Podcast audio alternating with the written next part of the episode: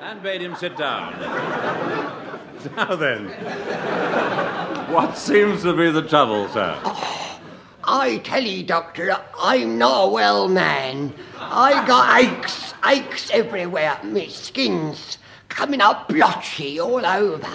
I got ingrowing hair in, in my nostrils, ear holes.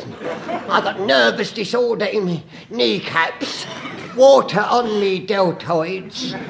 And I think I've done a mischief to me coccyx. But, um,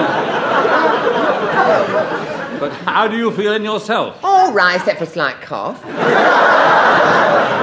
I gave the poor fellow a placebo. He wrapped it round his thin shoulders and left. And that night I was thinking about my practice over dinner. I knew in my heart that I really wanted to be a vet, an animal doctor. I turned to my faithful parrot, Amnesia, played by Douglas Smith in a feather boa and wearing a, a red rubber glove on his head. Oh, sir, must I? Quiet, or I'll cut off your peanut rings.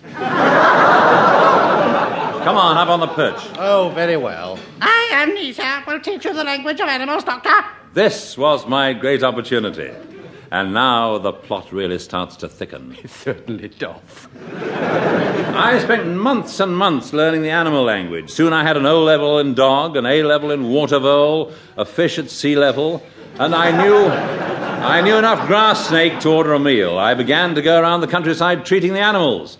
A pint for myself and a whiskey and soda for that cow out in the field. But not all the animals appreciated my doctoring. One day, as I was passing, I distinctly heard a duck say, Quack. Thank you.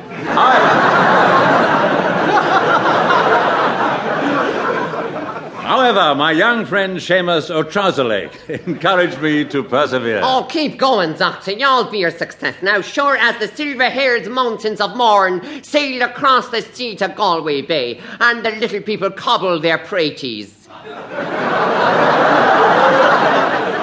and the wearing of the green begorra. He was, of course, Welsh.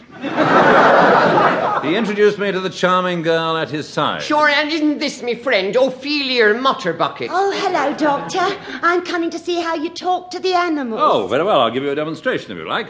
Woof, woof, woof, woof, woof. Woof, woof, woof, woof, woof, woof. Woof. Doctor, he doesn't seem to understand. Well, no, he always was rather a stupid cat. Still, now you're here, you can help me open this crate that I got this morning. Oh, by the green socks of Eamon Andrews! Tis a two-headed llama. Well, naturally, I subscribe to the Two Headed Llama of the Month Club. It's called a Push Me, Pull You. Push me, pull you. Yes, for re- reasons I won't go into at the moment. now, come, let's take it down to the circus.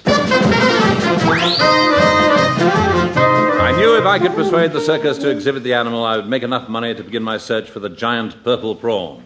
I spoke to the circus owner. I, I say, would you like to see my Push Me, Pull You? Oh, might. Well, there it is over there, standing near my friend Seamus. Now, what do you think? Oh, I've never seen anything like it. I've never seen anything. Li- I've never seen anything like it in all my life. Then you'll then you'll exhibit this strange creature. Certainly. Right, men, into the cage with the exotic beast. Here, get your hands off me, you great pretty. Leave off, get off. Oh, leave me alone, you dirty, filthy swine. We, we'll make a fortune.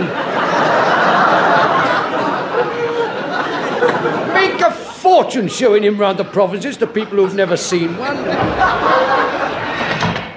But what about the two headed llama? Two-headed llamas, we don't get no call for them.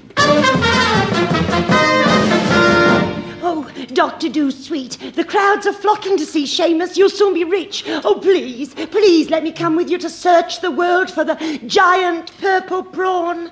I want adventure. I'm footloose. My knees aren't too secure either.